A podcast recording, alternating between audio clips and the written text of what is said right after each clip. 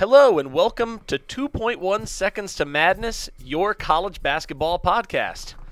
I am Russell Hainline, joined for the first time in what has it been a year? I Over a year. it's been over a year. Joined by from the Five Starter crew, our good friend K Bad. KB, how's it going? Oh man, uh, it's good to be back. Um, just to let our listeners know, we took a break because apparently Russell went to Japan for like two years.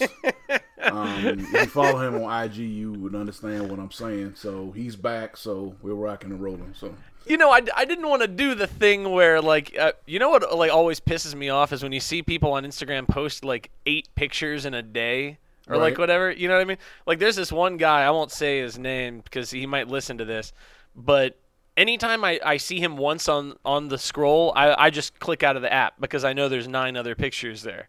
you know what I mean? sure, And so right. then when you go to Japan and there's a billion pictures, I, I told Emily I was like I'm gonna space it out you know, try and like, you know, just sprinkle them through. But then I did start getting comments after a while, like, "You're still Uh-huh. how in Japan? long are you going to be in Japan? Did you long move to Japan? trip?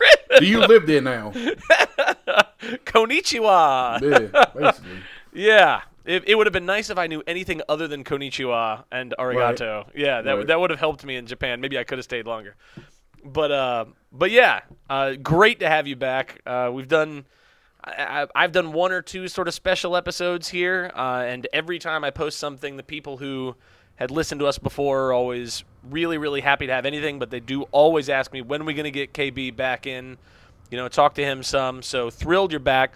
We obviously both had a very crazy and hairy year this past year, which is why we took the hiatus that we did but uh, we wanted to talk about the NBA draft. Or sp- I definitely wanted to hear what you had to say about some of these guys, uh, and yeah, just sort of sort through, see who our picks would be, and also I just I haven't talked to my main man about college basketball much this Right. year, so I'm uh, I'm excited to do that as well, uh, sort of through this NBA mock draft process. So let's just jump right into it. Number one, New Orleans. Uh, I'm not going to do the cute thing that like most podcasts do, where they're like, "Oh, who, who, boy, gee, who do we think will go?" a little known prospect, by the way. Like that joke is played. We're not. We're not going there. Number one, I assume that you will take Zion Williams. Zion Williamson's going number one. Now we uh, we have barely talked about Zion. Uh, what are your thoughts? Um, I think he's Blake Griffin. Um, and if that's what he ends up being, then the Pelicans made out well. Uh, you know, I've said that comparison uh, about him to friends pretty much, I would say, like from like the middle of the season up until now. And in the beginning, people were kind of like, they didn't really see it, but I think as the season went on, um, people kind of came around a little bit on it. Um, you know, freakishly athletic. Uh, you know, he's going to be one of those guys that is going to end up having a 15 year NBA career. Um, and while he may not always live up to the hype of being the number one pick and all the hype that's going to come with him going to New Orleans, um, I think he'll be a perennial NBA All Star type. Maybe not a perennial All NBA player, but a perennial NBA All Star. Which I think in this type of draft, I think you know again, I think New Orleans will make out well uh, with him being the number one pick. So. Uh, I, I like him. I'm not in love with him as a prospect. I like him a lot though, and I and I think that you know whether they trade Anthony Davis or not, I think he's the kind of guy that you can kind of build your franchise around for the next three or four years and kind of see what happens. What do you think his floor would be, assuming that he doesn't reach, you know, sort of the the peak that people think he would get to? What, where do you think like a not a worst case scenario being like injury, but worst case scenario of him sort of not living up to expectations? Where where do you think that falls? He's type of guy he can you know floor he a 15, 16 point, seven, eight rebound type per game type of guy. Yeah, I, t- I tend to. I, I feel like floor is something like maybe like a Julius Randle, something Yeah. like this. I can see that. Yeah.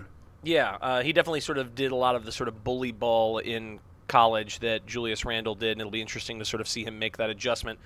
Uh, but Blake Griffin is definitely one that I've been hearing. Uh, I've sort of been going with a like if you gave Draymond Green elite athleticism.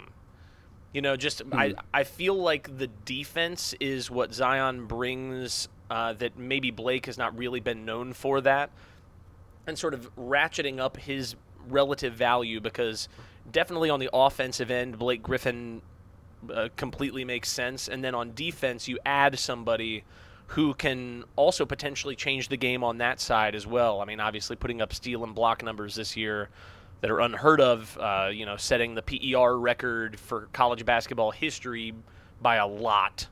Uh, obviously, that's relative history. It doesn't go back to like Wilt or whatever, but still, uh, elite passer, just like Blake for his size. Uh, very coachable, humble, willing to work, star power, which Blake also brings to the table. I just, I love that he's also a star who plays defense and who works hard on that end. Mm-hmm. And he's the first guy on the. There would be games where Duke is up by 20 points and he's diving on the ground for a loose ball, and you're just sitting there going, "Why are you doing that? Don't do that." but It's just in his makeup.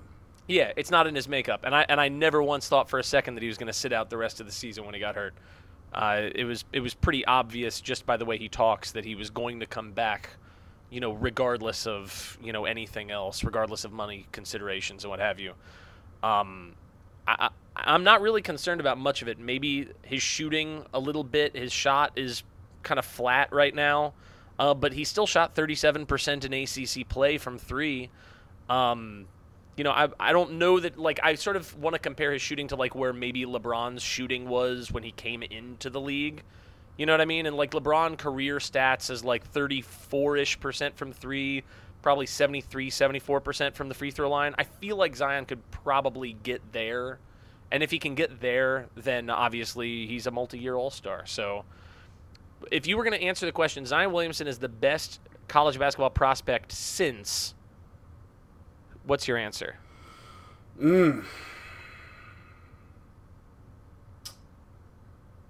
Maybe what Anthony Davis. Yeah, I, I think easily since Anthony Davis. Yeah, uh, just a very unique talent, just like Anthony Davis. Uh, and again, I actually wrote down here my thing. He, I imagine he would do Blake Griffin-esque numbers more or less right away, but with more steals and more blocks. So Sounds about right. yeah, so good work, New Orleans. I'd love to see Anthony Davis stick around for a year to play with him because I feel like their skill sets complement each other so well. I, he, he probably won't do that. Obviously, he he seems pretty hell bent to get out of there. But I'd love to see them on the court together, even if for like a short period. I just I feel like both of their both of their strengths complement the other so so well. Um, anyway, here's where things will start to get a little more interesting, maybe depending on how you feel. Uh, number two, the Memphis Grizzlies. Who are you taking here? Ja Morant. I, I, I think this is a no brainer. And number yeah, two. so you so you're you high. draft him. Yeah, you draft him. You trade Mike Conley. You got your point guard for the next ten years. Who who would you compare him to? Um, he he kind of reminds me. Um, I don't know if that's a kind of like Shai Gilgeous-Alexander a little bit.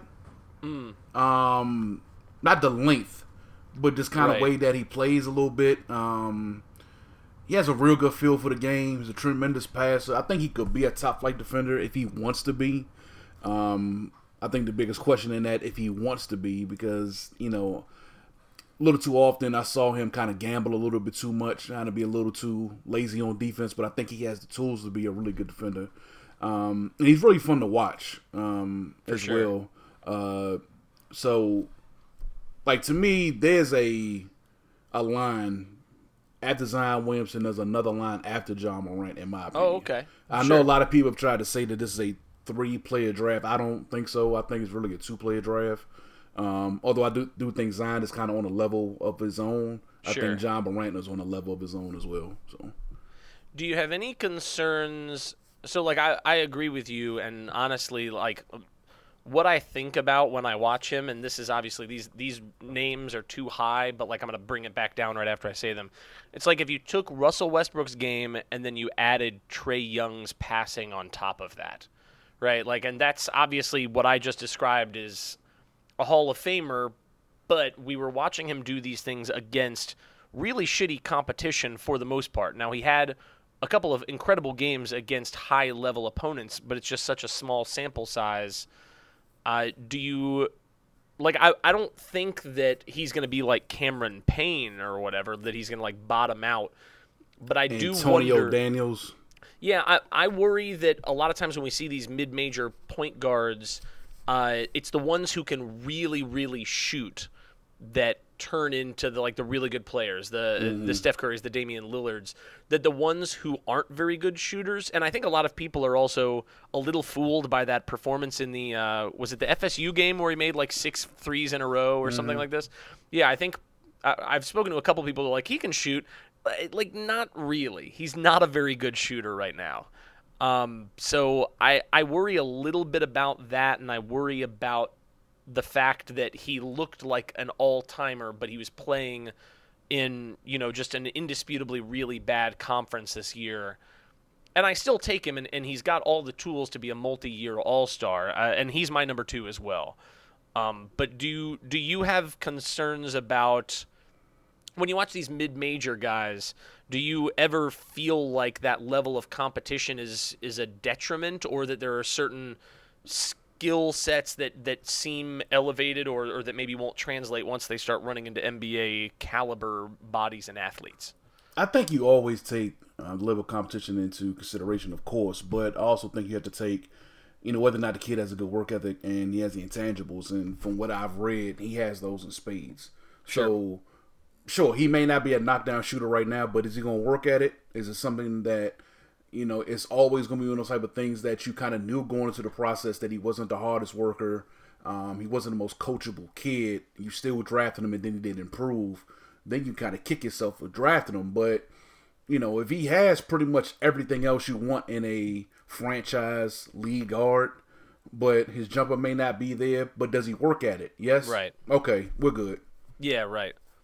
Yeah, and and I also think that his floor is like is still somebody who's a really good playmaker for a team. I mean, maybe like what Elfrid Payton was supposed to be would be his floor. You know what I mean? Okay. So still Yeah. a guy who's still a starter in the NBA for multiple years, for many years. Yep. Um, I'd also like to see him get a little stronger. He's kind of a string bean right now, but as you said, like Gilgeous-Alexander and De'Aaron Fox and some of those other guys are also string beans, and they're doing just fine.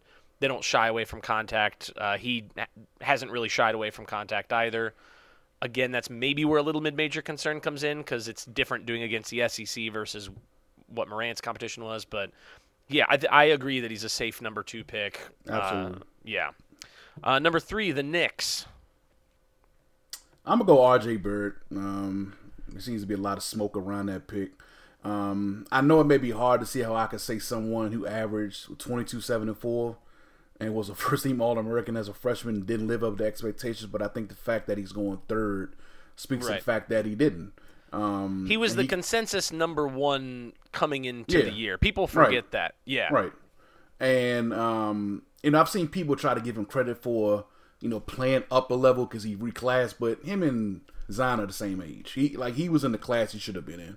Um, so I don't give him extra credit for that. Um, he can score at all three levels and can be the playmaker and the backcourt the Knicks desperately need, but he really confused me a lot this past season with his like his decision making, um, and he looked like he didn't care on defense too much for my taste. So um, I think he's ultimately the second or third piece on a good team instead of being the franchise that he was coming into the season. What do you think his like a relative ceiling and floor would be? I think his floor is, you know, maybe the first guy off the bench. Somebody you bring off the bench to kind of run the second unit, provide some scoring on the second unit. I think that's his floor. And I think his ceiling is the second third piece on a good team. I, I, I don't see him being perennial all NBA, perennial all, you know, all star, you know, top two or three at his position. I don't I don't see that from him. Yeah, I I would prefer better defensive consistency. He definitely when he was locked in, he was a terrific defender, but he definitely on a floor with Zion and Tre Jones uh, definitely would come across as, as the weaker link. Cam Reddish, you know, he would come across as the weakest of those links. Uh, that's a, still a bit of a freshman problem. I'll, I'll give him a bit of a pass on that. Most of the people we're going to talk about today are, are not very good defenders right now. Uh, I'd like for him to tighten his handle up. Obviously, his shooting needs to improve. Uh, and if it doesn't improve, then yeah, that obviously lowers his ceiling considerably. Uh, but I'm still really high on him. I do think, again, here's a guy who I think is a very hard worker, very high motor, certainly on offense, coachable. Uh, certainly never stops fighting. Obviously, loves the lights. You could maybe argue he loves them a little too much at times, but I, I feel like I would rather take that guy than there are a couple of guys we'll talk about who, you know, are the are the stark opposite of that. And I feel like just the fact that he does love those things does raise his ceiling in my mind. Uh, was a really strong rebounder for his position. Was a really strong passer for his position. Uh, you know, a lot of times this year people sort of got on him for having blinders on, and he would on occasion, but he also still had a top 10 in the ACC assist rate, top 250 in the country. Ran the point when Tre Jones was hurt. Uh, you know, a, a lot of like point forward Sisage comes out in general nowadays, but I feel like this isn't an impossibility with RJ Barrett. Uh, he's obviously not the guy you want to do it first and foremost necessarily, unless he tightens his handle up. I feel like his worst case scenario is. I want to say something like a lefty Ricky Davis, maybe like somebody who's going to put up uh, like a good amount of shots when he's on the floor. You know what you're going to get from him. He's going to shoot a lot. He's going to look to score. He's going to have a nose for the basket and whether that's a good thing for his team or not will sort of depend on some of the other stuff. Um, but I definitely feel like just as a volume scorer that he's a slam dunk in that regard, and whether he can take that volume scoring and turn it into all star appearances will depend on how the shot comes along and yeah, defensive consistency. But I, I don't really see him busting too much because guys with that much dog in them don't really bust that much. I feel mm-hmm. like. Uh, somebody, a UNC fan, told me maybe like that a, a reasonable sort of in between a ceiling and floor is someone like a, a, a, forward version of Monta Ellis. You know, somebody who hmm. again mm-hmm. could maybe get like 18 points per game, but not very efficiently. Maybe never really get All Star, but like you know he's going to put up points. And again, at at number three, especially with what comes next, I feel like that's a really good value. Uh, number four, if we have, if we're done with Barrett, number four, the Lakers. Here's where stuff I feel like maybe starts getting interesting. I'm gonna go uh, DeAndre Hunter. Um, I really like this kid. Um, I think he's going to be a top flight defender in the league, and he will be a lot better offensively a lot sooner than people expect because I just like his makeup as a player. Um, he's going to work at it, and I think that ultimately this is one of the safest picks in the lottery. I think he has a high floor, but I also think he still does have a high ceiling. Yeah, I, th- I think he's the safest pick uh, in the lottery. You know, outside of you know top two or three. Uh, I'm gonna go a little more upside here, especially because like let's be honest, the Lakers almost certainly won't have this pick. They're probably gonna trade it. I feel like. Mm.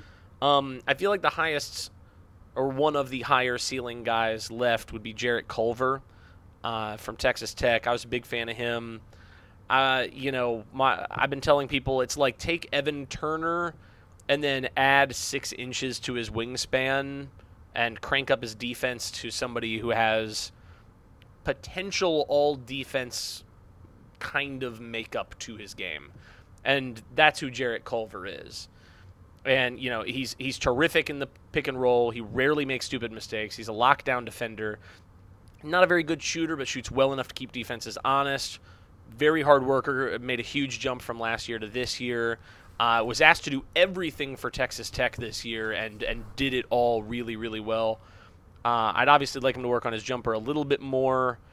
Uh, he's also maybe not like the greatest athlete, but again, a lot of the guys I feel like in the mid to late lottery this year are not terrific athletes. I mean, DeAndre Hunter is another guy who is a good athlete without good, being, but not great. Yeah, and I feel like mm. Culver falls into there, but yeah, I mean, Culver's just another guy with a good rep for working hard, being coachable. Uh, again, floor is maybe like an Evan Turnery thing, but I I feel mm. like people have talked a lot with the NBA Finals being how they are about who the next Kawhi Leonard type could be, like somebody who doesn't really shoot well in college, but then if he started shooting 40% from three, could be a franchise type of guy. And I feel like Culver potentially is that guy. Do I think he'll get there? Probably not. The Kawhis are are very rare in this world, but if you look for people with that sort of upside, I feel like Culver is one of those types of guys. Texas Tech this year, by the way. Uh, again, we haven't talked much about college. I'm, uh, how much Texas Tech did you get to see this year? I, I saw a fair amount. Yeah, Chris Beard, man. Mm-hmm. We had, we had talked about him some the year before. I, I don't Yeah. know that we anticipated him Nah, getting this No. quick, this fast. But uh, no. Yeah, I told uh, I told my Duke buddies beforehand. They were talking about which outside of Duke guys should be considered as uh, a K replacement, and I put Chris Beard at the top of the list preseason. And they laughed at me, and they all sent me a text during the tournament to tell me that I was right and they were wrong. So that always feels nice. Yeah, Uh, number five, the Cavaliers, who basically need everything. everything. Yeah. Uh, who are we going to take here? I'm gonna go Jarrett Culver. Um, another guy I like, uh, but don't necessarily love. Um, has a lot of arc in his jumper, but too much of a wind up in his motion, and I don't know if he has the ability to consistently create his own shot at the NBA level. Um, I like him though because he'll be willingly he'll willingly do the other stuff if he's not producing on offense. Um, so I think he'll be one of the one of those guys that's a better pro than the box score suggests sometimes.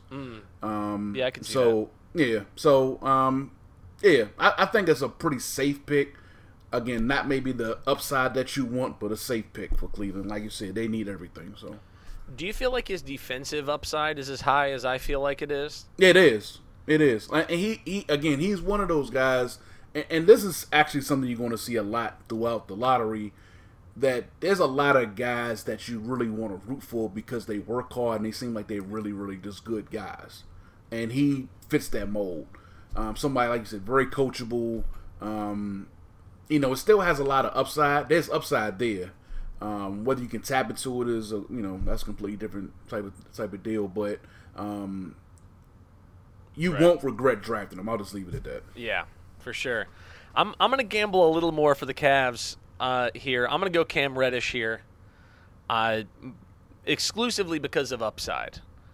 You know, uh, I I think that you know it's it's easy to fall in love with what he has. Again, he was a guy who a lot of people thought would be a top three pick. Indisputably had a disappointing season. Uh, maybe you could argue outside of maybe like Nassir Little, uh, he had the most disappointing season of anybody who was considered like a top five-ish pick. Um, but you know the Cavs need a home run. I, I don't think they're going to settle for a single or a double. They'd rather strike out and go for somebody like Cam Reddish. Uh, great physical profile. I think he's quicker and more athletic than he looks. Uh, when he's on, he's absolutely deadly. Uh, I mean, there were videos of I think uh, Precious Achiuwa and some other people who were asked who's the hardest person you had to defend in high school, and and they were like, oh, Cam Reddish, easily, right? And I think there's a big reason why he was so heralded. I think he does really well in ISO, off the dribble. He's a terrific shooter. He's a sneakily good defender. Again, I think Tre and Zion got most of the credit, but for most of the season, Cam Reddish was leading the team in steals. Uh, just really good anticipation there, great timing, uses his length well. Uh, but the issues obviously are he's heralded as a three point shooter, and he was not a very good three point shooter this year. He's really terrible on the dribble drive. His question making on the dribble drive is questionable, if I'm being polite. Uh, on offense, I, I don't want to say he's he, he has bad motor because he was always a consistent defender, even in the games when he was really bad, which is why he would stay on the floor as much as he did. Uh, but on offense, he definitely was very content to disappear, which is scary when you're picking someone top five, obviously. But uh, again, I feel like you've got to go home run swing. And, you know, John Beilein being the new coach of Cleveland, being a brilliant uh, player developer, I, I think I would really trust, uh, if I'm Cleveland, taking someone who is a very high ceiling prospect, knowing that your coach has a reputation for player development. Uh, but he's definitely somebody whose ceiling is high, but whose floor is obviously lower than a few of the people we'll talk about. Uh, number six, Phoenix. Uh, Darius Garland. Um, I saw him a lot in high school. Um, and it's easy to see why teams are enamored with him uh, this early in the draft. I think he's a prototypical floor general. He can work magic with the ball in his hands and get you a bucket uh, when you need it. Um, definitely going to need to cut down on the turnovers and get stronger, but his pick makes all the sense in the world uh, with Devin Booker in the same backcourt. So um, I think you take Garland, you put him with Devin Booker, and um, yeah, I, you, you can start to see this thing kind of come together in Phoenix. So you probably saw him more uh, before the season than I did. I only got to see him Yes. once or twice when he was uh, at Vanderbilt. Is he somebody that you think can be a like seven to eight assist a game guy, or is he more like one of those like four to five assist a game guys? More four to five, but I think he can be one of those six. I think for him, it's just a matter of just open your eyes a little bit. Sure. Um, you know, like getting to the NBA level now, like there's guys that throw like to pass the ball to. You, you Right. don't have to take you know 20 shots a game. You don't have to do that anymore. So just open your eyes. Guys are open. Pass the ball to Devin Booker. You know, get the ball down low. Things will work out. I think he can be. Right now, no, but I think he can be. He has the ability to do it. Yeah, he's my number six as well. Uh, I I wrote down that his ceiling is something like Diet Coke, Kyrie Irving, you know, something like Yeah. that. Yeah. In the sense that he's, you know, maybe a, a competitor for the best three point shooter in the class, might be the quickest end to end, or at least competitive with Morant in that regard. Uh, you could probably easily say he's got the best handles in the class. I feel like He would be a, sa- a safe thing He to does. say. Yeah. Um, I think a lot of the better point guards in the league also went into the NBA with troublesome assist to turnover ratios. So, like you said, even though he's got uh, ball handling problems uh, in in terms of uh, control from time to time, uh, decision making from time to time. I think for a lot of players like this, who would sort of fall under what people would say combo guard, uh, in the what type of point guard he is, uh, I, I think his worst case scenario is something like a Diet Coke CJ McCollum, like somebody who maybe never really becomes a point guard, but who can definitely go off scoring every, any given night, who brings obvious value to the floor. And then best case scenario, you've got a star guy. uh, Like again, I, wrote- I wrote down maybe someone like Jeff Teague with a better jump shot or something like you know what I mean. Or like I, I was trying to like I was trying to feel my way through without using names like Damian Lillard or Kyrie Irving. That's obviously where Phoenix would like for him to end up. Um, but even if you're a a like a tier below that, that's still somebody who's a starter who can go off any night, who is of great value to your team with Devin Booker. Do they want to keep Devin Booker running the point there? That was my only question, really. Yeah, I- don't know that you want him doing it full time. Uh, I think you take Garland and give him the ball in his hands. They can play off each other Yeah. because honestly, like Garland can play off the ball too. So it's not like you can, you know, you put one at one position. It's like you only do this, you only do that. I think they can Right. play well together. So Are we worried about his health? Yeah, I think you always do. Um, Especially when But- he's kind of smaller and quicker, you know. yeah, yeah, that, that, that's definitely a consideration, but.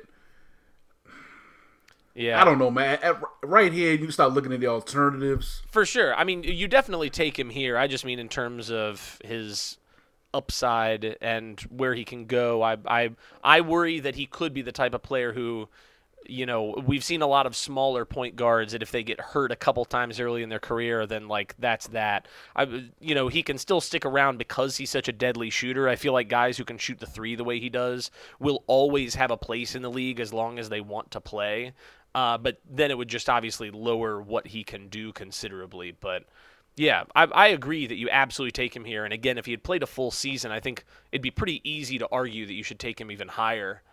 Um, but yeah, I I like him at six here. I also do you do you find that point guards are the hardest? I find that I'm wrong about point guards more than any other position. Like, because because Yeah, yeah. because a lot of times with bigs, like the things that they do in college, a lot of those easily translate to the next level. Like if you block Right. shots and rebound in college, like you're gonna be able to do it at the Yeah, pro level. and if you've got arms that your standing reach is nine feet and you've got a decent motor, then yeah, you're fine. You're fine. You, Yeah. you'll figure it out.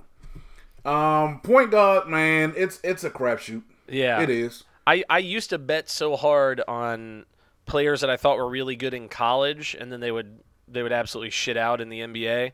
And then recently, you know, you had like Jalen Brunson recently, who I thought would be like sort of backup material at best, but like he's obviously better than that.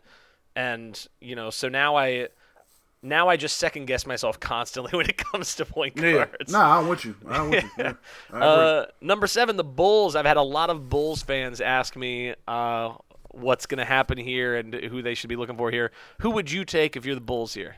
I'm going Coby White. Um, I think it's a perfect spot for him, and that there will be minutes available immediately and I think he fits alongside Zach LaVine, Kris Dunn, and company, and that they want to get out and push the pace, and that's what he wants to do.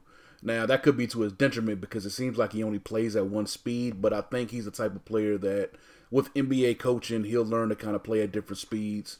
And a lot of the deficiencies that he has offensively, he'll iron those out because again, he's like a lot of these guys, good makeup, hard worker.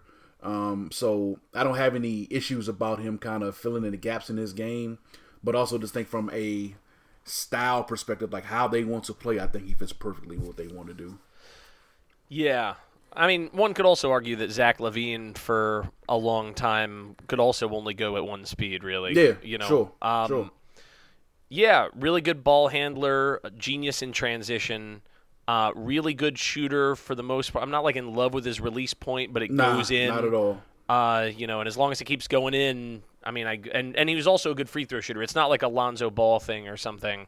Right. You know, uh, he's not a great athlete, but he's strong. So I feel like on defense, even though he was not a very good defender this year, he at least seems like a guy with his size and strength that could at least get in the way. Uh, I think he also has questionable decision making, like Darius Garland. Uh, you know, like I, I was telling people, the end of the first Duke game when Coby White just started jacking up shots and UNC was down a tiny amount and they give the ball to Coby White. I just turned to my friends. I was like, "We won this game." Like, because because he's either going to jack up a shot from 29 feet or he's going to try and do too much because he can definitely be pressed to do things. Which again, I don't think is a bad thing overall. And he and he was a freshman uh, and and a freshman that was not expected to be a one and done. So. I'm not really going to hold that against him, and any freshman willing to take those shots, again, I feel like is a commodity. I I, I guess I sort of wonder maybe how much he was just sort of playing out of his mind in that UNC system because again he was not expected to be a one and done. Is that something that is a problem with the ranking beforehand, or was he just sort of out of his mind and and has maximized sort of his stock at the perfect time?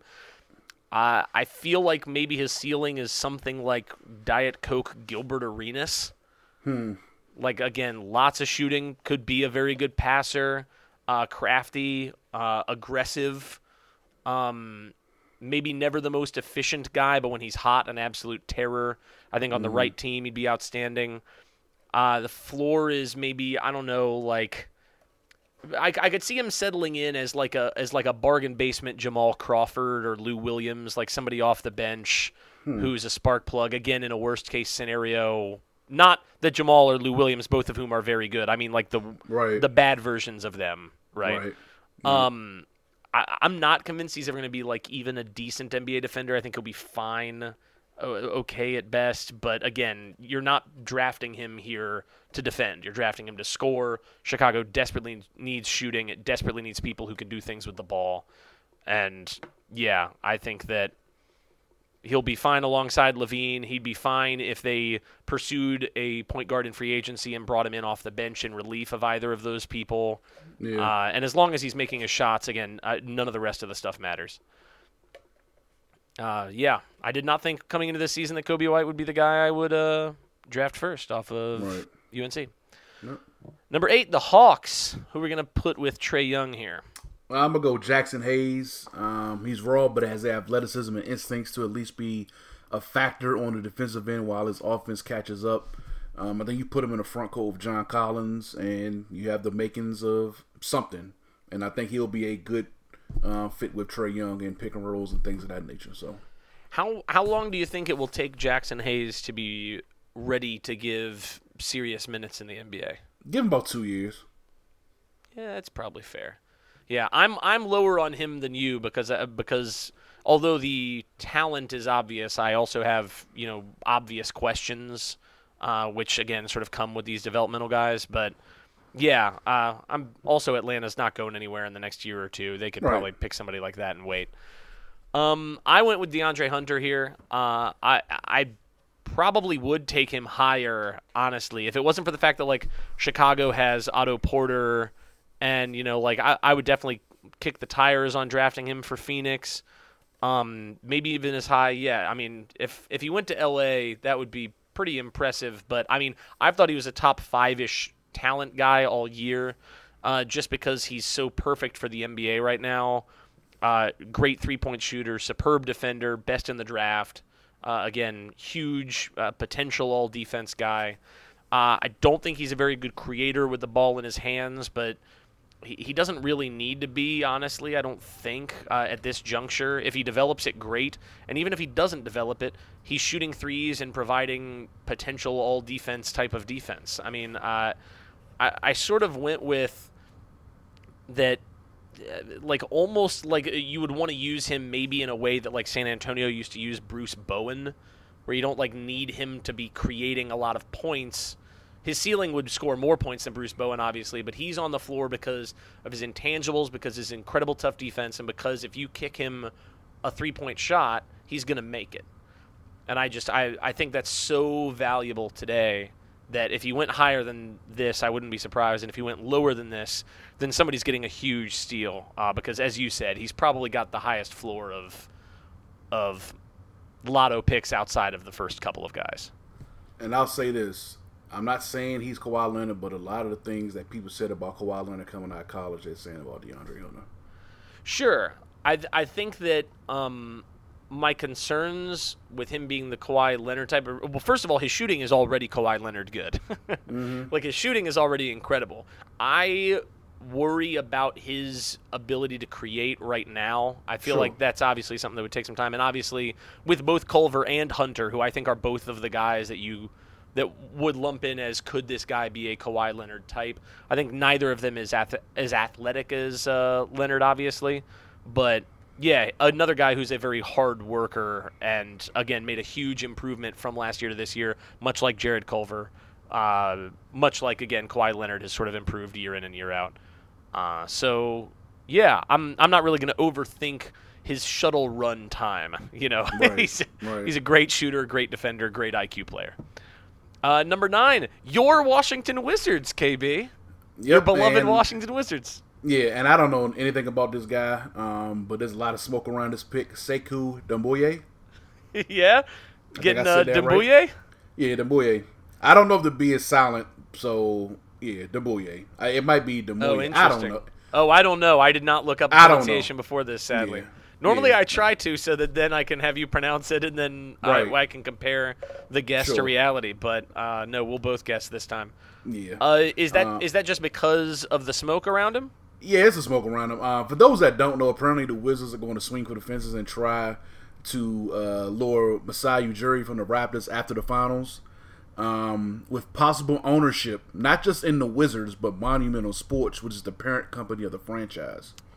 So the rumor is hmm. they're going to offer him this ownership stake so he doesn't have to be the day to day general manager of the Wizards. So we don't have like a Magic Johnson type of situation where they expect him to right. do something and he doesn't do it. It's like no, no, no.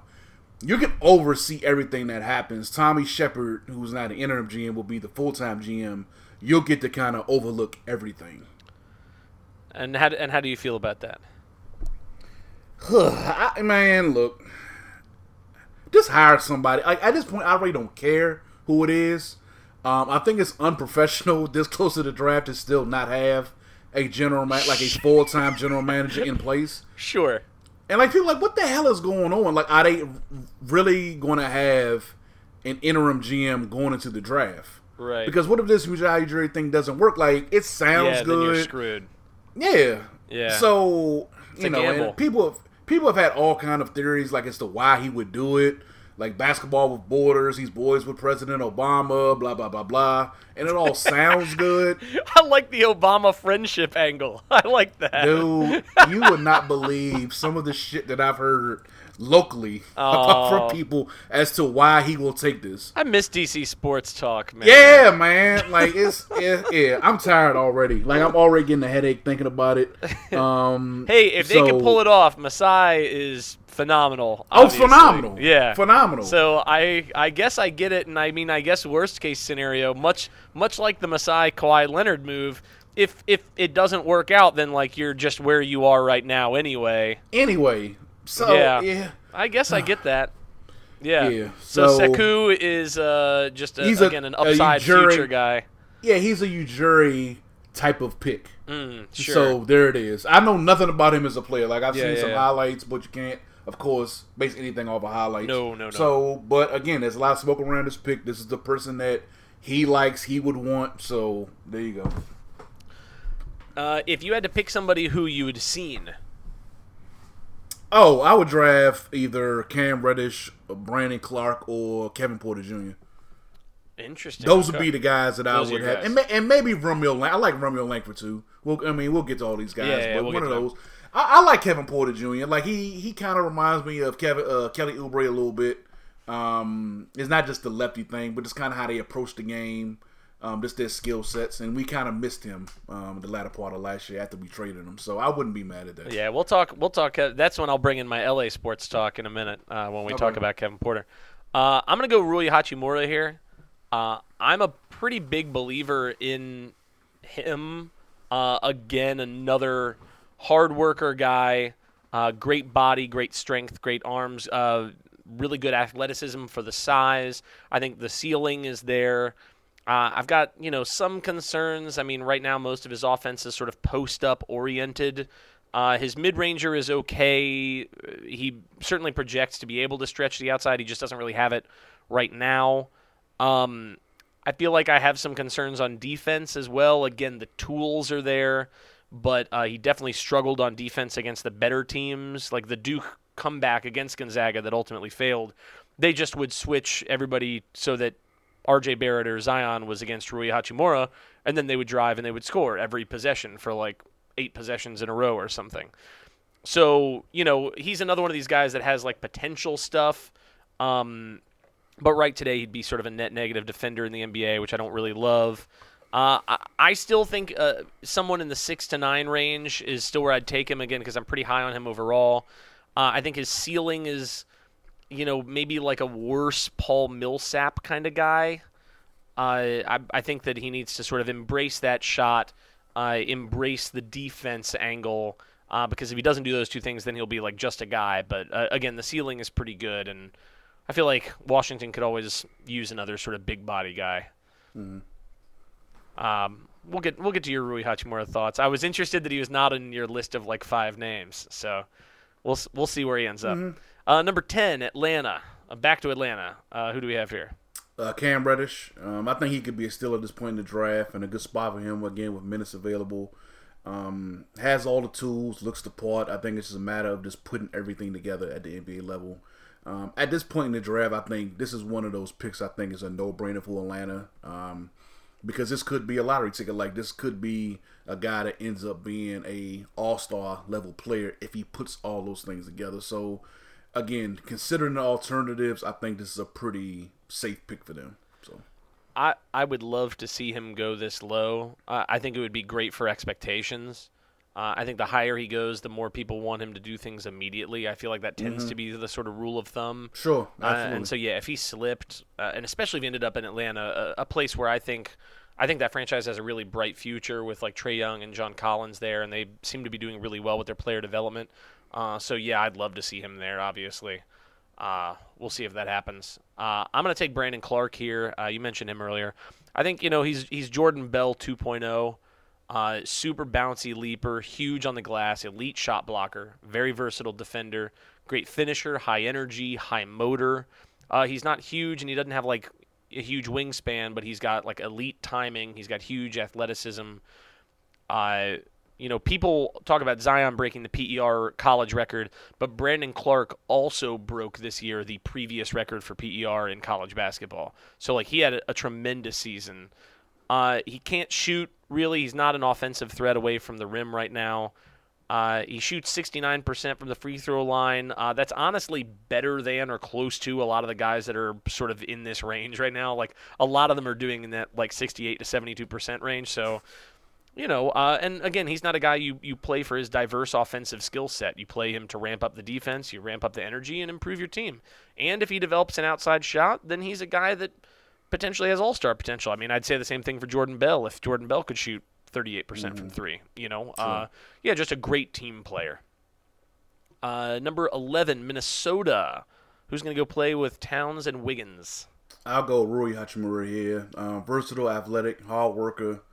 Um, how is you know I was kind of surprised he was only six eight. Um, kind of a tweener and defensively. Um, how he's going to fare at the NBA level? Like, will he be able to keep up with threes? Can he, you know, kind of bang with fours at the NBA level? And will he ever be able to consistently stretch a defense? I'm not sure about those things. So, um, all in all, high floor, but I think he has a low ceiling.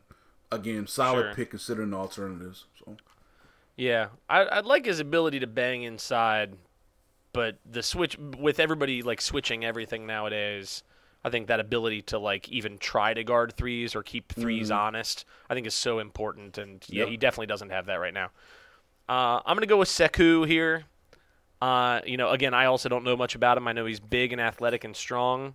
Uh, and you know, we've talked about before on previous NBA draft things that you look for guys who are like strong and big. You know, not like string bean guys, because those guys you tend to get reports that they're soft, and those tend to be the guys who struggle. Uh, that's not really the case with this guy. He seems like he's super raw from what I read, but you know, again, he's probably at this point, I would venture to say the last guy left in the draft with like obvious star potential. Uh, you know, that doesn't come with some big time red flags with it. Uh, and you know, maybe they can use him to convince someone to take the Andrew Wiggins contract off their hands. Who knows? You know, get rid of him. yeah, they need to. they, know, boy, what a disappointment he's turned out to be, man. Not to me. We and Box talk about all the time. He ain't good, but yeah. Yeah, but we, but we, we still. I mean, I had him number one on our on, on our mock draft, and I think you had him number two on our mock draft. Yeah, I mean, he was again, still like he's not even good for that. You know what I mean? Yeah. Uh, and you th- really what I'm disappointed with is the defense. Like, there's no reason for him to be a bad defender. none. None whatsoever. He just doesn't love the game. It doesn't fuck. look like. Yeah. Yeah, yeah. Uh, number twelve, Charlotte. Who is Michael going to take here? I'm gonna go Nassir Little. Um, has athleticism to spare and is a gritty player. Um, I think the question is can he comfortably play in the perimeter because he didn't really show that consistently his freshman season at UNC. But um, from some of the things I've seen tweets that you know he's shown well in pre-draft workouts, like he's shown the ability to play a little bit on the perimeter. Um, so again, it's one of those like looking at the alternatives, like, right, right. you know, he could end up being a very solid starter at the NBA level. And at this point in the draft, I think that's good enough in him at number 12. Yeah, I mean, we're starting to get to the point where you're either picking the guy who could bust, but who has high potential, or you pick the guy who seems like a pretty safe role player. Like Right. that's what you're getting, you know, in in any of these picks here. I'm I'm gonna do the former here for Charlotte. I'm gonna go Romeo Langford here.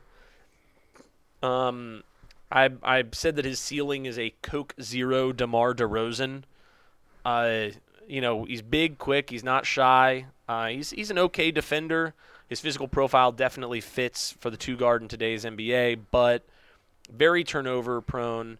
He's not a good shooter today. Uh, I, I know there have been reports that you know he's been he was banged up all year and he had a thumb issue, and that's why his shooting wasn't very good. I, you know, and, and I guess it passes the eye test well enough, but this isn't even like a Cam Reddish thing where it passed the eye test and was disappointing, where Cam Reddish was like 33% from three and 77% from free throw.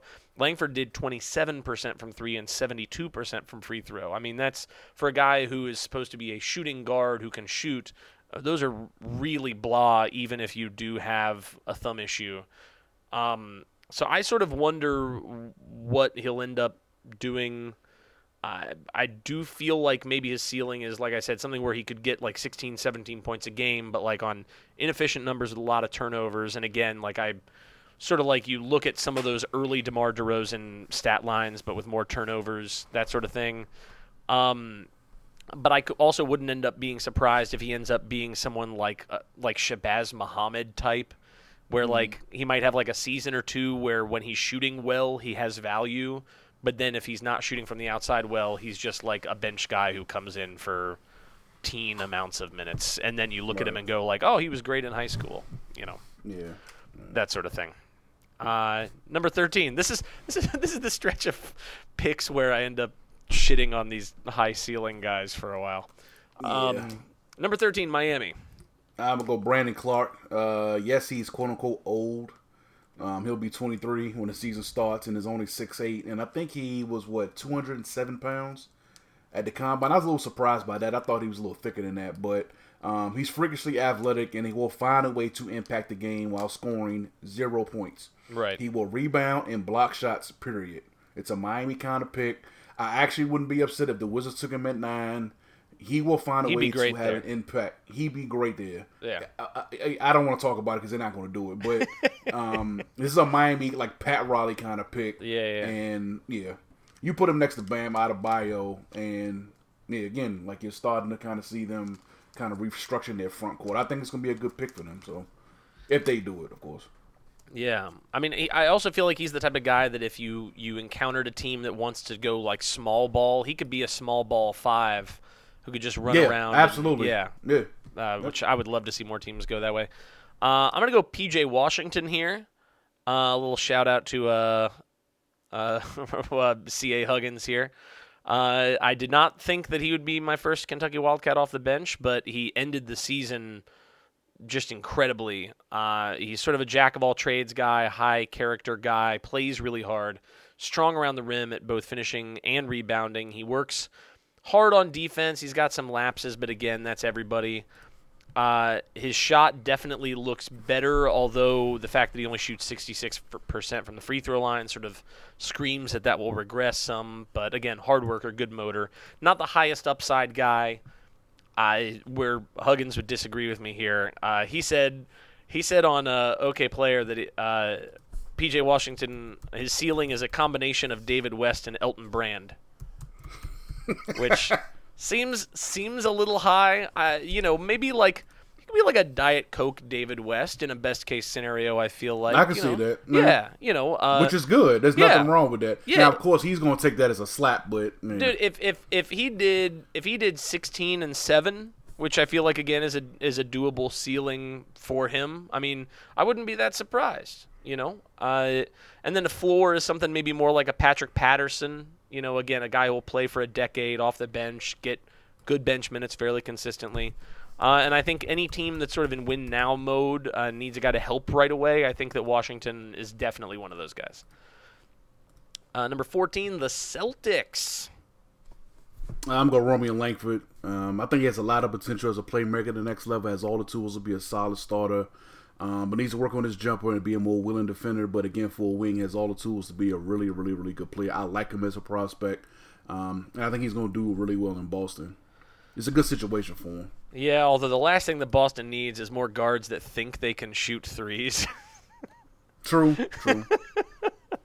yeah. if I gotta watch another clang fest where Romeo Langford and Jaylen Brown are, you know, one for twenty. Right. Yeah, good grief. Uh, I'm gonna go Nickeil Alexander Walker here. Uh, you know, I I mean, especially if Kyrie goes. Uh, great shooter, good dribbler, one of the best passers in the class. Doesn't turn it over much. Uh, he's not really a point guard. I, I sort of look at him as like maybe a Diet Coke Malcolm Brogdon, something like this, uh, where he's gonna, you know, defense probably a little better on potential than reality right now, but he's not a slouch there. He could fill in point guard role in a pinch. Uh, he's not really bad at anything, and then he's got some elite skills. Uh, I think he could start for a good team. I'd love for his three point numbers and his free throw numbers to improve a little bit, uh, but I, I think end of lottery is appropriate for him. Uh, number 15, Detroit Pistons. Uh, all right. This is the. this is where you start uh, yeah, where you winging start it, winging yeah. it. Yeah, yeah, yeah. Uh, I would say PJ Washington right here. Um, he's a good player, but I love his motor and makeup as a player. Um, guys like him manage to stick around for 10 to 12 years in the NBA just based off them just working hard, being good teammates. And I think they could do a lot worse at this point in the draft, again, considering alternatives.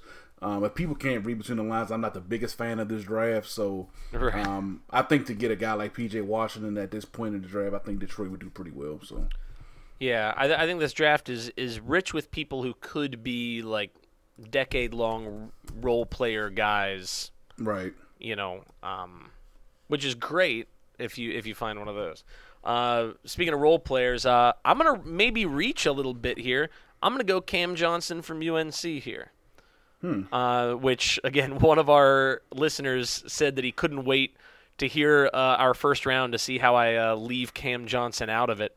And I told him he'd be pleasantly surprised. I, I just think that because he's one of the best shooters in the draft, period, uh, and he's got prototypical wing size, Uh, I, I think you you can put him on the floor right away uh, for for any team. I think he's a consummate teammate. Uh, I think he's an I think he's a better team defender than one-on-one defender, but he's a fine team defender. Uh, you know, good body there. Uh, he'll space the floor just beautifully. I mean, you put him on a team with Blake Griffin and Andre Drummond, and just like like Luke Kennard to some extent, put Cam Johnson on the outside, let him shoot threes, and he will make those threes. Like I have no doubt. Some of these guys, like even Alexander Walker, some of the guys above, I just don't know whether they're NBA three point shooters right away. And I feel like Cam Johnson would be an NBA three point shooter right away. Uh, very low ceiling, I feel like, compared to some of the guys that will follow. But I, I think he has an incredibly high floor. Uh, I really doubt that he would completely bust. Uh, and I'm honestly a little higher on him than I was on Justin Jackson uh, a couple of years ago, where Jackson had a few more tools in his kit, but I think Johnson is just a much better shooter, and ultimately that's what counts at the end of the day. So give me a reliable shooter at this point in the draft. Uh, so I'll t- uh, again, if I was stacking them by talent, I'd put him maybe more in the 20 range, but I, I just think his shooting is is too obvious a commodity. Uh, number 16, Orlando. Speaking of teams that need anything, I really wanted to put him going to Charlotte because I know Charlotte fans. Just because they're guys who are from North Carolina. All right, that's why they're Charlotte fans. but they really don't want their team to draft this guy. Um, but I'm gonna give him to Orlando at 16. Bol Bol. I thought you were gonna go Goga here for a minute. and I wasn't gonna go Goga. Not yet. Gotta hold on Goga. Hold on, Goga. What What are your thoughts Um, on Bol Bol, KB? We haven't gotten to talk about Bol Bol yet. Man, Bo Bo is by far the funniest person I've ever seen on a basketball court in my life. Dude, I saw him play in high school. Also, I saw him out My here. Lord. I mean, I've never seen like it's all legs and arms. Yeah, he's so top heavy too. He's so top heavy, man. I've never seen a player more Right, like- top heavy. Like- you really have to take it into it, appreciate it. Like when Yeah. you see it, like I've never seen somebody look like this in a basketball uniform. Yeah, but he can play. yeah, But I just know he's going to have foot and knee injuries for his entire career. easily, easily. So you draft him knowing that. Yeah, But he can play though. That's the thing about it. He's Yeah. talented. yeah, I- But it's the injury risk. Yeah. If you knew there was no injury risk, he'd be a top seven pick easily. yeah. See, okay, uh, I'm, Just I'm based on talent alone. I'm drafting him way lower. Um, but I'll go ahead and talk about him now, just because we're talking about him. I, I've got some problems with him beyond that. Yeah, he's a he's a great shot blocker and a really good three point shooter, and honestly, even a, even a little bit of a ball handler for a guy that's as Man, that's as right. absurd as as he is. But like, there are some things about his game that I really hate. His motor is the worst in the draft. It's the worst in the draft. Non-existent. So how are you going to take a guy that is that is weird like this, and who you know you cannot get to play hard? He plays like he smoked a whole bowl before himself before the game. Every game. I, s- He doesn't know where he is. I got to see him play in high school a couple times, and like one out of every ten plays, he'd do something that makes you go like ooh, Right, and then the right. other nine. Like some like little white guy from Brentwood High who's five six goes in and like shoots a layup over Bol Bol and Bol just like watches. It's like what are you doing out what there? are you doing? He's an awful defender. He might be the worst defender in the draft as well. Like other than shot blocking, like if he has to actually defend, forget about it. And it's not just the lack of lateral speed, it's the lack of effort. Unless he is literally standing with the rim immediately behind him, he is a, a, a huge liability. And we saw this before he got hurt, where teams would just switch and and put guys in ISO with Bol Bol. Because Bol Bol's not even going to jump out if you shoot a three pointer. You'd think that somebody that long could sort of deflect with his arms if he just put his hands up, but he won't do that consistently. And then when he's got the ball in his hands, also he's incredibly turnover prone. I mean, I'll, I'd give him the he's young excuse here, but when you combine that with how poor his motor is and his work ethic is, I'm, I have no confidence that he would not be turnover prone in the NBA, that he would ever be a defender in the NBA. And like, what what value does a guy have who's so top heavy, who can't run, who can't n- not turn the ball over, and who can't defend? You know, like I, get that you want to take him because he's that big and he shoots threes at a very good rate, and it's a good looking shot. But like, I, I wonder how a team in today's NBA can use him, other than like maybe like spelling for and like a weird system for like ten to twelve minutes or whatever. You know what I mean? Like, I, I just don't know how he becomes a player of value. And that's not even considering the injury stuff, which, as you said, is obvious. He's obviously going to be hurt. So, yeah, I mean, I, I have him, spoiler alert, going at 30. I just, I can't justify taking him up there unless you are insanely confident with the uh, with the player development staff that you have on hand. So yeah, that's Bol Bol in a nutshell. Uh, as if you could fit Bol Bol in a nutshell. Uh, number 16. I've got Nassir Little uh, here. Uh, again, he's got really good upside, but a really low floor. He's got a lot of work to do. Like, here's a guy, like, I. I believe we won't know what kind of player he is in the NBA for like four years, and that's if he's still in the league in four years. Because uh, you could easily just see him shitting out of the league, also. Like he's got ideal NBA body, ideal NBA athleticism. He's a pretty good rebounder, but like cons are everything else. he can't shoot. He's a bad passer, bad decision maker, black hole on offense, not a very good ball handler. He was a defensive liability so frequently that he couldn't stay on the floor. Like all he knows on defense is gambling. He can't do anything else. And this is a guy that's supposed to be a top five NBA draft lock. And I wonder and I've heard a couple of, I think like Sam Vecenie said something along these lines too. You sort of wonder whether like the sort of top five draft pick hype that he was getting coming into the year, if it was just rooted in like the Jordan Brand Classic and the McDonald's All American game. Cause Yep. like because before that he was not top five guy, right? Only after that did he become top five guy. So maybe it was And it- unfair to him, maybe, Yeah. but yeah, he's not good at like anything right now.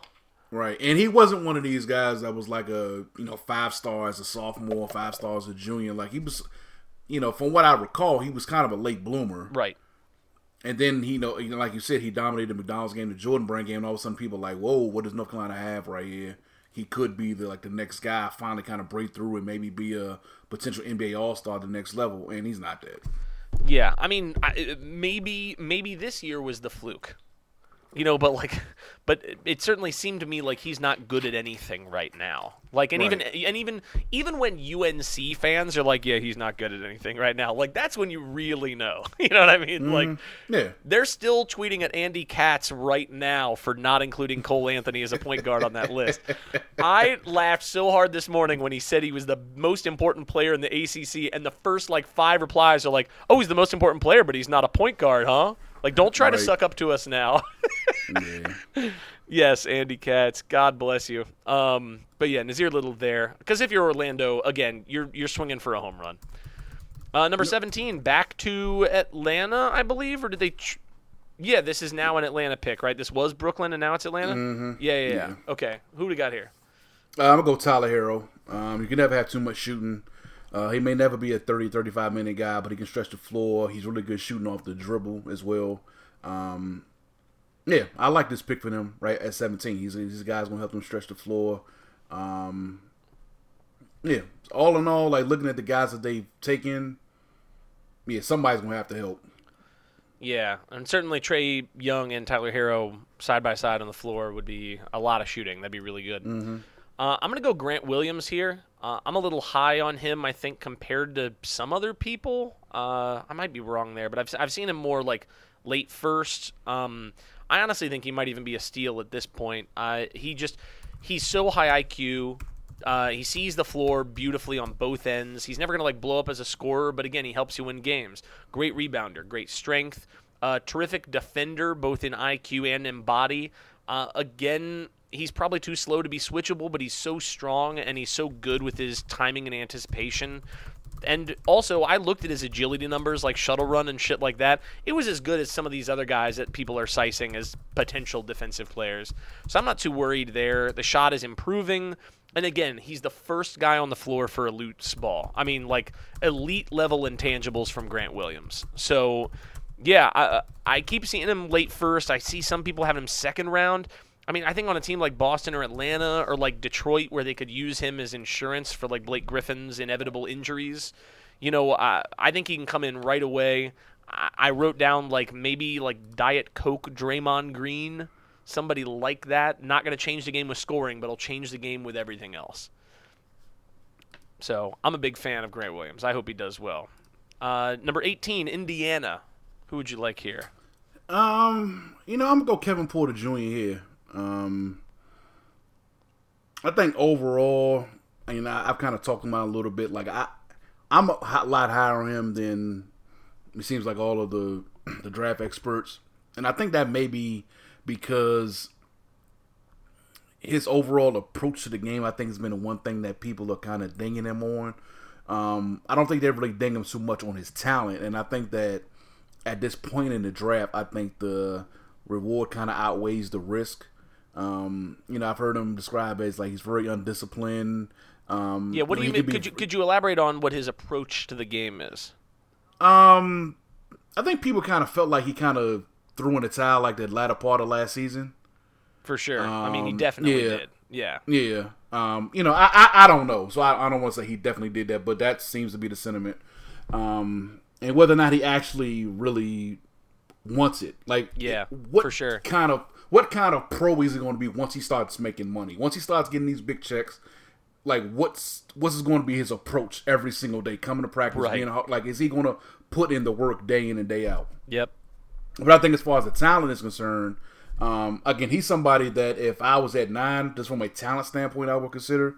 But again, you have to consider like just the overall makeup of the player, where you don't really have to wonder about that with guys like DeAndre Hunter, a lot of guys we mentioned so far. Right.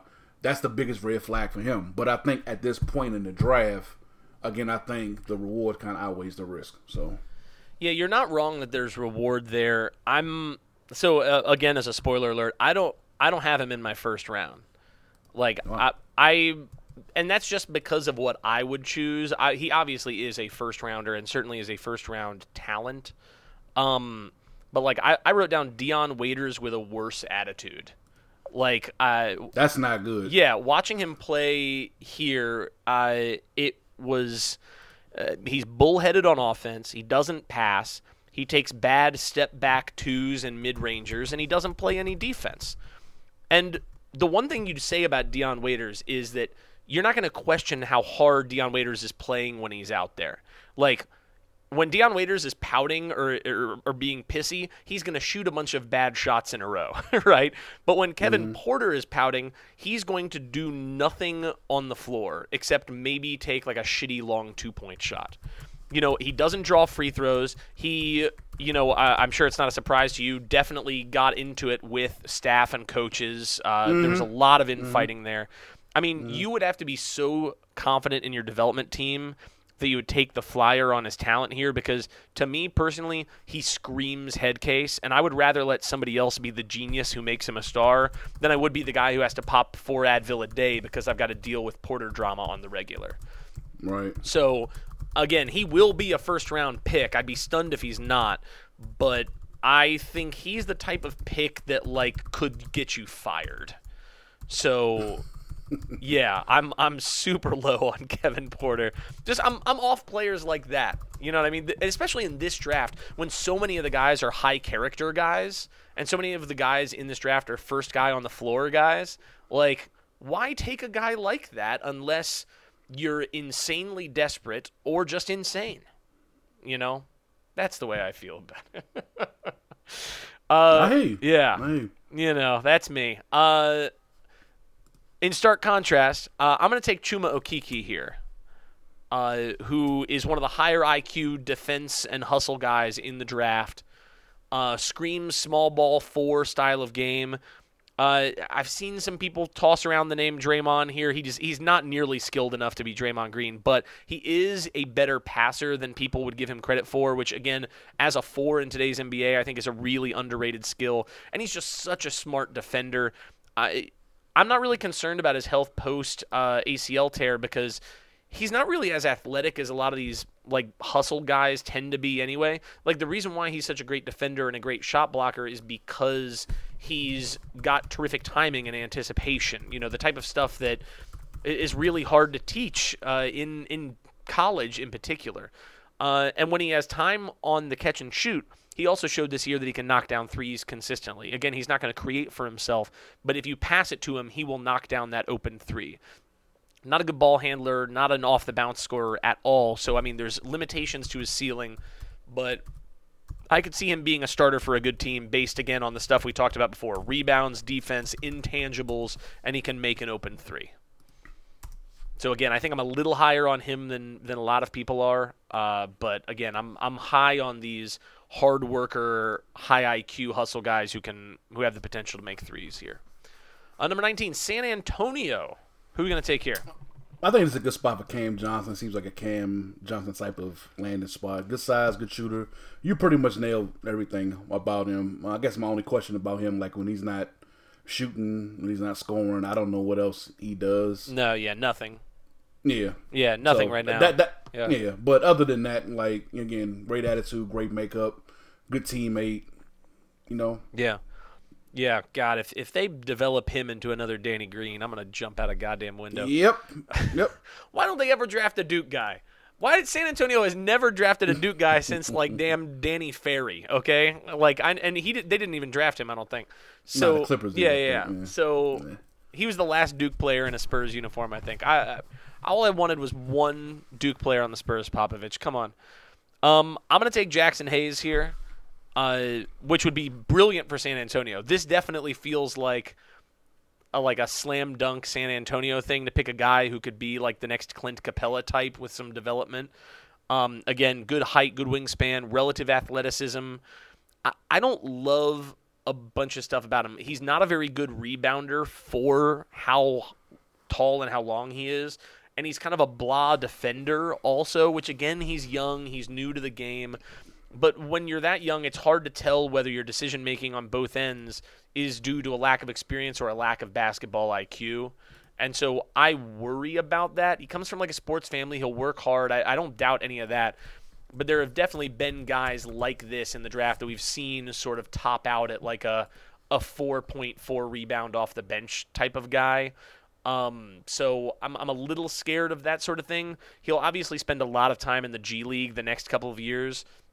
So, you know, I think he could be the next Clint Capela, or he could be a guy that we say who in a few years, you know. Um, so I don't know if I'd go lotto for him with that, uh, but definitely like right after the lotto for a team that, again, is confident in their player development. He's got all the tools to be a, a big time starter for a good team.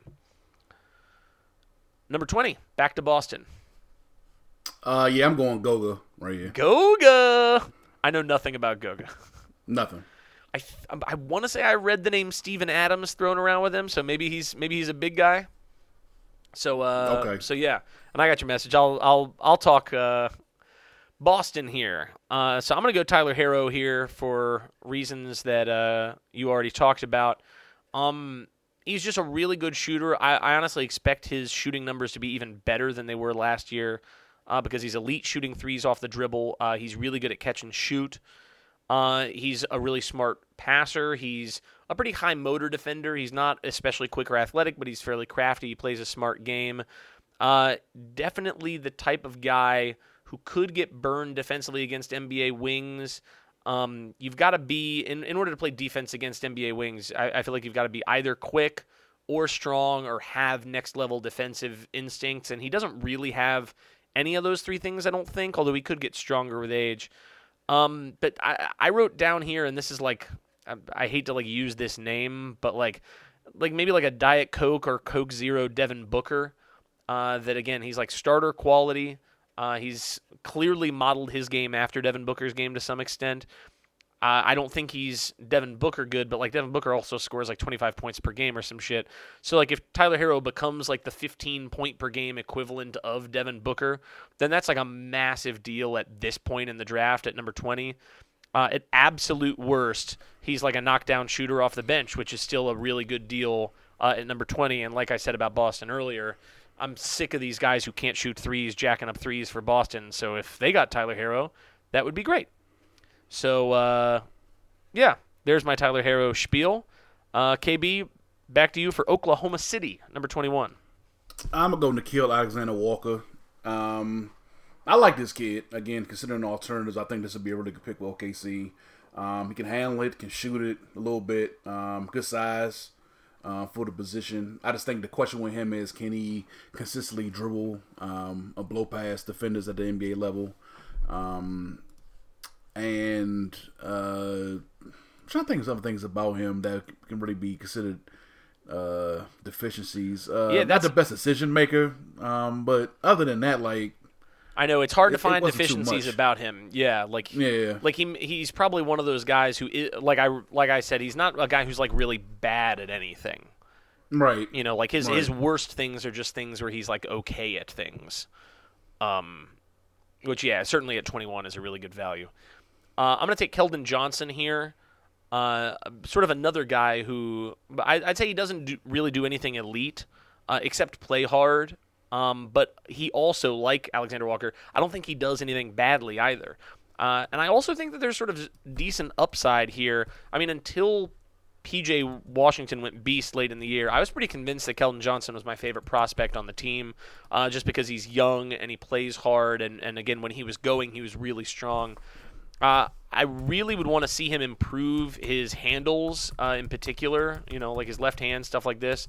Uh, but he could show better than draft pick value down here, uh, and I could easily see him being sort of a starter who does like, you know, uh, 12 to 14 points per game, five boards on hustle, defends pretty well.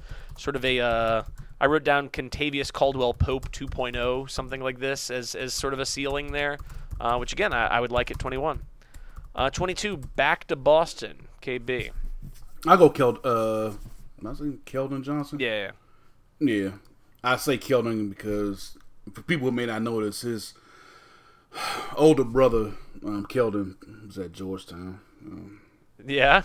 yeah, this is what we kind of do. We always kind of get the worst of the, the brother duos. So I there, almost called him. I almost called him Caleb there for a second. But are there other examples of the worst brother that, uh, yeah, we got Jeremiah Rivers. sure, I forgot about that. Yeah. Yeah, um, I'm not sure. I don't want to talk about it because I can name others. It's just sure. I don't know how we keep doing this, but um, kids of guys, you know. Yep. Um, Yep. we didn't get Jaren. Okay, Jaren Jackson. Right. Uh, but we got Trey Mourning. Um, Yeah, yeah. Pat yeah. Ewing Jr., obviously. Pat Ewing Jr. Yeah, but I like Pat Ewing Jr. Yeah, I like yeah, him. He came around. Actually, got he can play a little bit, Yeah. but you know, we got Reggie Williams' kid. He was a walk on. Um, yeah, Yeah. I, I can keep going. Anyway, uh, yeah, yeah. Keldon Johnson. Uh, not the high ceiling. I think somebody could develop it to a solid starter at the NBA level. Again, doesn't do anything exceptionally well, um, but isn't really, really, really bad at anything. Um, good frame, you know, that's something that you can definitely work with. Good size for his, his position. Um, not the shooter you would maybe want, um, but again, hard work. I think a kid that's going to work at it. So, again, I think at this point in the draft, I think it's a solid pick. Yeah, I'm going to go here a guy that, again, I think may be considered a, a stretch by some mocks. I'm going to go Ty Jerome here. Uh, I think he's sort of like a Greivis Vasquez 2.0 here. Uh, just somebody who's not very athletic, which could like hamstring his career a little bit, but like he's such a high IQ player. He works really hard. Uh, he pissed me off every time we played him because he's so good. like anytime you've got somebody like that, that that tends to carry decently well. Uh, he can shoot 40 plus percent. He's got really good size and strength for a point guard. Uh, one of the better passers in the draft. Consummate team player.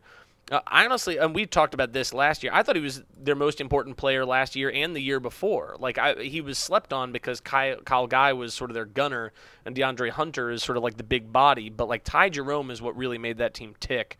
And like even this is the kind of thing that like really annoys me when he's not on my team. He's even a guy who like boxes out really well. Like you'll be, you'll be watching and like Ty Jerome is like running into the paint to box out some guy that's bigger than him. When like 90% of point guards aren't thinking about that. 99% of point guards aren't thinking about that. You know what I mean? Like he's just he's so pressed to to be a good teammate and to work hard and things like this. Um Yeah, like fuck these developmental dudes in the late first round. Like, especially for a team like Boston who could use minutes now. Uh, he'd be better than Terry Rozier for the team immediately. Mm-hmm. Like, you know, because he's not crazy. That's start one. You know, um, and yeah, he's. I think he's a. He could be a backup point guard and a serviceable starter when your starting point guard is injured for a decade in the NBA. But again, I'm I'm bad at point guards, so take that for what you will. Uh, 23 Utah. We'll sort of blaze through these last few here because I know we're sort of getting to the dregs here. Yeah, um, I'll go KZ Okpala here. Um, kind of raw, uh, but he has good physical tools, and I think he's shown that. Um, bottom line, I think he could be a decent defensive player at the NBA level. And I think again, he's type of guy his offense needs to catch up a little bit, but I think just overall for his frame, um, and I think his long term potential, you know, Yeah. why not? Yeah, I, I have similar concerns to him that I had about some of the other guys like Jaxson Hayes or whatever. Uh, I'm going to go Nick Claxton from Georgia here. Speaking of guys that I also have concerns like this, uh, sort of a, a Kevon Looney type. Uh, you know, I think he needs a lot of work, like some of the other guys we've said. But I was sort of impressed by the fact that at like 6'10, 6'11, he was the primary creator for Georgia at times this year because they just had bad point guard situation going on. So even though he's really raw, I think the fact that he can pass and handle pretty well really sort of adds to his ceiling compared to some of these other raw talent guys. Uh, so give me Nick Claxton here. 24, Philly. Uh, you know, I'm gonna go Kabengele right here. Um, I think this might be. I know people may look at it on the surface, may may not be a good spot because there's obviously uh somebody else man in the center position in Philadelphia, but um, I just think for his overall upside, the kid can play. Um, I don't see him falling much further than this. So Yeah, I agree that he'll be right around here. Uh, I'm going to go with Goga here. That that seems like a Philly pick to go Goga. You know, he can he can back can up Goga. he can back up Embiid maybe. You know, just be like a big a big Georgian goon off the bench. You know, right, uh, 25 Portland. I go Ty Jerome. Yeah.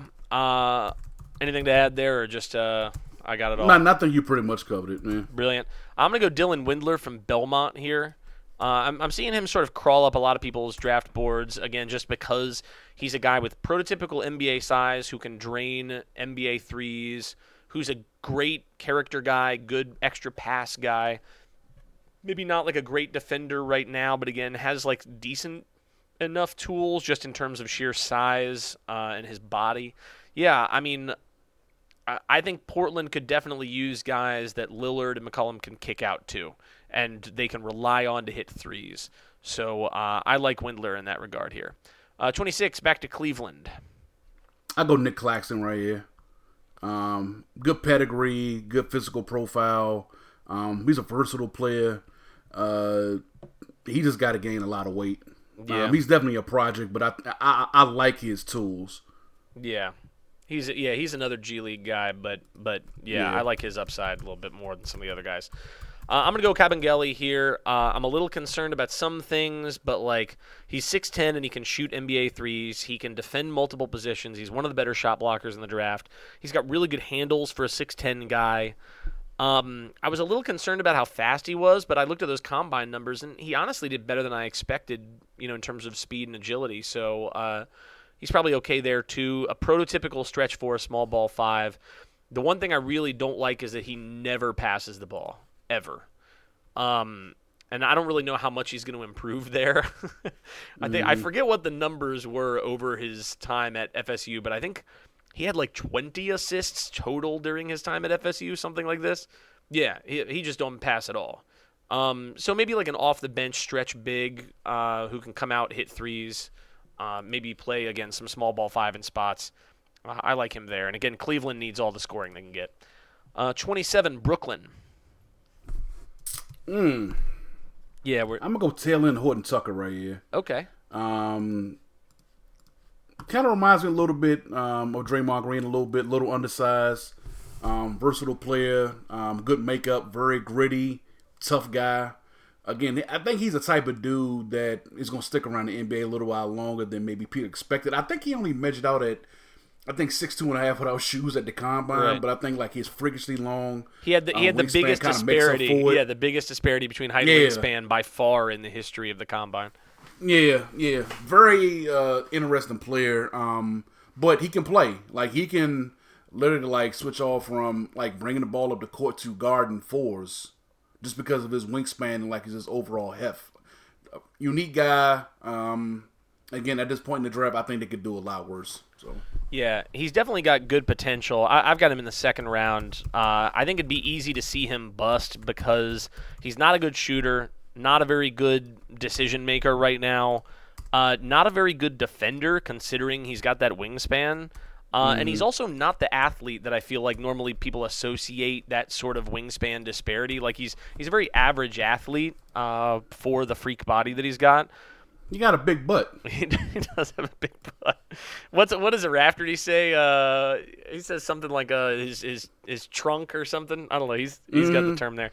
Um, when he's on, he's great, but I, I want to see him exhibit like better motor uh, or be a better shooter uh, before I. But again, at the end of the first, you can take guys on potential for sure. I think I had him. I've got two rounds of uh, picks that I'll post on uh, on the Twitter. But yeah, I've got him in the early 30s. Uh, I'm gonna go Carson Edwards here. Um, you know, I, he's not a very good creator, I don't think, but like he makes NBA threes, you know, uh, easily, and he'll make the odd pass for others. Uh, he's quick, he's strong. When he's hot, he's really hard to cool down.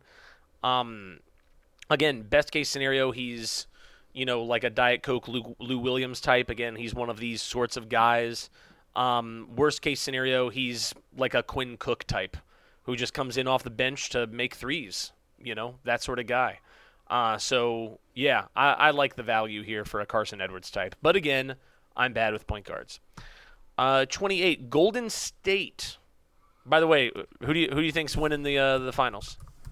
Uh, I still think uh, um, it's just a matter of time for Toronto closes it out. So I put before Durant got hurt. I put money on Golden State when I heard that he was going to play, and yeah. yeah, Uh, but you know they closed out yesterday. Who knows? Uh, who do you have going to Golden State? uh, I think this is a good spot for Eric Paschall. That's who Um, I have he's the here. type of- yeah, Yeah, I think he can come in from day one. Um, you know, not be a starter, but he's somebody that can come in and give them minutes, and that's what they're going to need. Because I have no idea how they're going to pay everybody, so they've been looking for a lot of guys on the cheap, and I think he's got him coming off the cheap, bring a lot of energy defensively. He's a good athlete, good frame, um, decent enough shooter. Um, so this to me, this just makes sense for them to get somebody they know can come in. They- They're not going to draft somebody that's going to be a project. Right. I don't think they're going to draft anybody foreign. They're going to bring in somebody they feel like can play. And I think even though he may not ever be a starter, I think he's somebody that can give you 10, 15 minutes off the bench. So yeah. I I agree. You know, people would have called him a tweener in the past, but like now, like he's he's so switchable. He can shoot pretty well. Good strength, size, handles, great passing, which again for Golden State is paramount. Uh, capable from NBA distance, I feel like. Uh, good discipline, good character. Uh, again, the sort of guy where I wouldn't really be surprised if he surpassed some of these higher upside project prospects. Uh, I think if he gets his three pointer a little bit better, he could be like a PJ Tucker type, maybe. Um, Yeah, where a guy that again his ceiling would be that sort of player, a, a, a spot starter, uh, high character guy. Uh, 29, San Antonio again. I'm going to go Darius Bazley. Um, I think they can kind of uh, gamble at this point in the draft on someone. Uh, if he went to college, say he went to Syracuse, and say he balled out, he's a lottery pick, then he's not even available at this point in the draft. Oh, the Sy- Syracuse players balling out and being a lottery pick? That doesn't sound right. Yeah, right. Um, uh, It's trying to bait you. You didn't take it. You didn't take it. yeah, I'm not gonna take it. I'm not gonna take it. I'm not gonna do it. Uh, but apparently, like from all reports, again, like he's dazzled um, doing these pre-draft workouts, and um, he's shown he can shoot the ball a little bit more than people expected.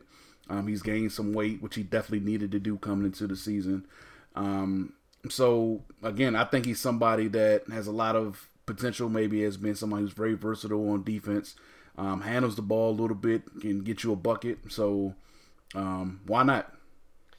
Yeah, I'm gonna go Matisse Thybulle here from Washington, uh, who is a potential defensive beast. I've got some questions. Like the zone makes me sort of wonder whether all of his defensive dominance translates man to man. Uh, and also, he's very much uh, a guy on offense who doesn't look to do anything. He's very reluctant to shoot, very reluctant to score, uh, which was dumb in last year's very terrible Pac 12. I mean, he's more athletic than most of his opponents. He easily could have. So I, I don't really know how to project him, but uh, especially at San Antonio, to find a guy who could have sort of all defense potential. Um, you know, taking him here feels like a good move, but I'd, I'd really love for him to be a bit more active as a shooter. I mean, when you, I was trying to think of like a player who who actually plays, who does so little offensively, maybe like Andre Roberson. Like I, I, I can't really think of anybody who just uh, is reluctant the way that Thybulle looked reluctant last year. So it'll be interesting to see what happens, but I like the potential here. And number 30, Milwaukee, just uh, to jump in, I, I went Bol Bol here. We already talked about him. Mm-hmm. Um, it makes sense that the place that went Giannis and Thon Maker would also go Bol Bol. I feel like they'd, they'd have some confidence there that they could do something with him. Uh, who will you take here? Um, I'll go Naz Reid. Uh, we talked about guys earlier who didn't really have the motor. I think that's the biggest kind of question with him. Um, not really the greatest defender, but for somebody his size, um, you know, really an agile player. He can shoot the ball. Uh, he's just a lot more skilled than you would just think just kind of looking at him. Um, so I know a lot of people kind of all over the place on him as well, but I think at this point in the draft, again, considering alternatives, you can do a lot worse. So. Yeah, I agree. Uh, great. So, uh, any players that you feel like you're especially high on or especially low on uh, from you know maybe guys that like you see projected in the first that you would not take in the first? Uh, pff, guys, I wouldn't take in the first. Like, there's not really a lot of uh, European guys, so I can't really say right, right, uh, right, much about that. Like, I think we pretty much we hit most of the uh, went. Yeah, see, this is the thing. Like, it's just not one of those drafts where there's like a lot of guys I'm looking at and seeing like potential star ability from. So. Right yeah, I, I don't. Yeah, I, I don't. This is one of those drafts I don't really see it. Yeah, I mean, I, I, guess there's a chance that like Bruno Fernando would go in the first round. Yeah, yeah. I mean, I'm not. I'm um, not super high on him. I'm not. I'm not. I, I think if he takes gets taken in the latter part of the first round, early the second round, like I wouldn't have a problem with it. Um, I know yeah, coming same. back into the season, people thought he could potentially be a lottery pick. I just never saw that from him. Yeah, yeah. So I, yeah. I, I agree. Um, like uh, Luguentz Dort from Arizona State, I've seen in some first rounds. Very undersized. I don't like him. No. Yeah. Um, maybe Louis King from Oregon, who started to show me some things at the end of last year a little bit, but not enough that I would go first round. Right. Yeah. Uh, yeah. I I think it's a draft that is deep with people who could contribute and not deep with players who will be notable starters. Mm-hmm. So, yeah, sort of interesting year. I'll be interested to see how it unfolds. Uh, anybody that like uh, at like the end of the second or whatever that you feel like is somebody who could be taken there uh, that you feel like has some value. Um, I like uh this kid Jalen Lecque. Lake. Uh, Jalen Lecque. Jalen Lecque. Yeah, yeah. yeah. Uh, I know he committed to NC State. He's staying in the draft. Um, I've just seen a lot of comparisons to Russell Westbrook just because of his style of play. He's very athletic. Um, I, will always gamble on athletic in the second sure. round. Uh, I agree. So, yeah, so somebody like him. Uh, uh, I'm trying to think. Latter part of the second round. I mean, maybe maybe Jalen McDaniels might fit that bill maybe, potentially. Maybe, Jaylen Hoard yeah. from uh, Wake Forest, maybe. Way of Wake Forest, maybe. Um, I mean, Sa uh, Konate. I don't know. I, I uh, like Konate. He's the he's the name that I definitely would have brought up. Like just yeah. just on the strength of again, he showed last year he can step out and hit some threes. And right. defensively, you know what you're going to get with him. You're going to get somebody who can really compete, even at an NBA level. Uh, so I know he's got a lot of questions around him, but I mean, if like a good, if like Boston or San Antonio or something like this ends up with him, like a good, or or even Cleveland, uh, put him in Beilein's hands, maybe. Uh, although I don't think they have a second round pick, but uh, yeah, I mean, I think there's huge value there. Yeah. Um, Zach Norvell is a name that, you know, I've seen some that I feel like again could provide some good value there. Could he's a little too hot and cold for me. Yeah, he'd need to be more consistent, but um, again, just the shooting, and then I'd love to see. Yeah. Uh, I'd love to see towards the end some guys like uh, maybe like with a 59th or 60th pick, somebody like a Ky Bowman, somebody who like I, I want to see some guys that are like mega scorers on the college level just take a flyer. You know what I mean? Like some of these guards that could maybe be backup point guards in a best case scenario, like Tremont Waters potentially. Um, Although he screams Europe to me just because of his size, but um, I agree with that. yeah, but Ky Bowman's like six five, um, so you know maybe a little bit more potential there. Yeah, I don't know.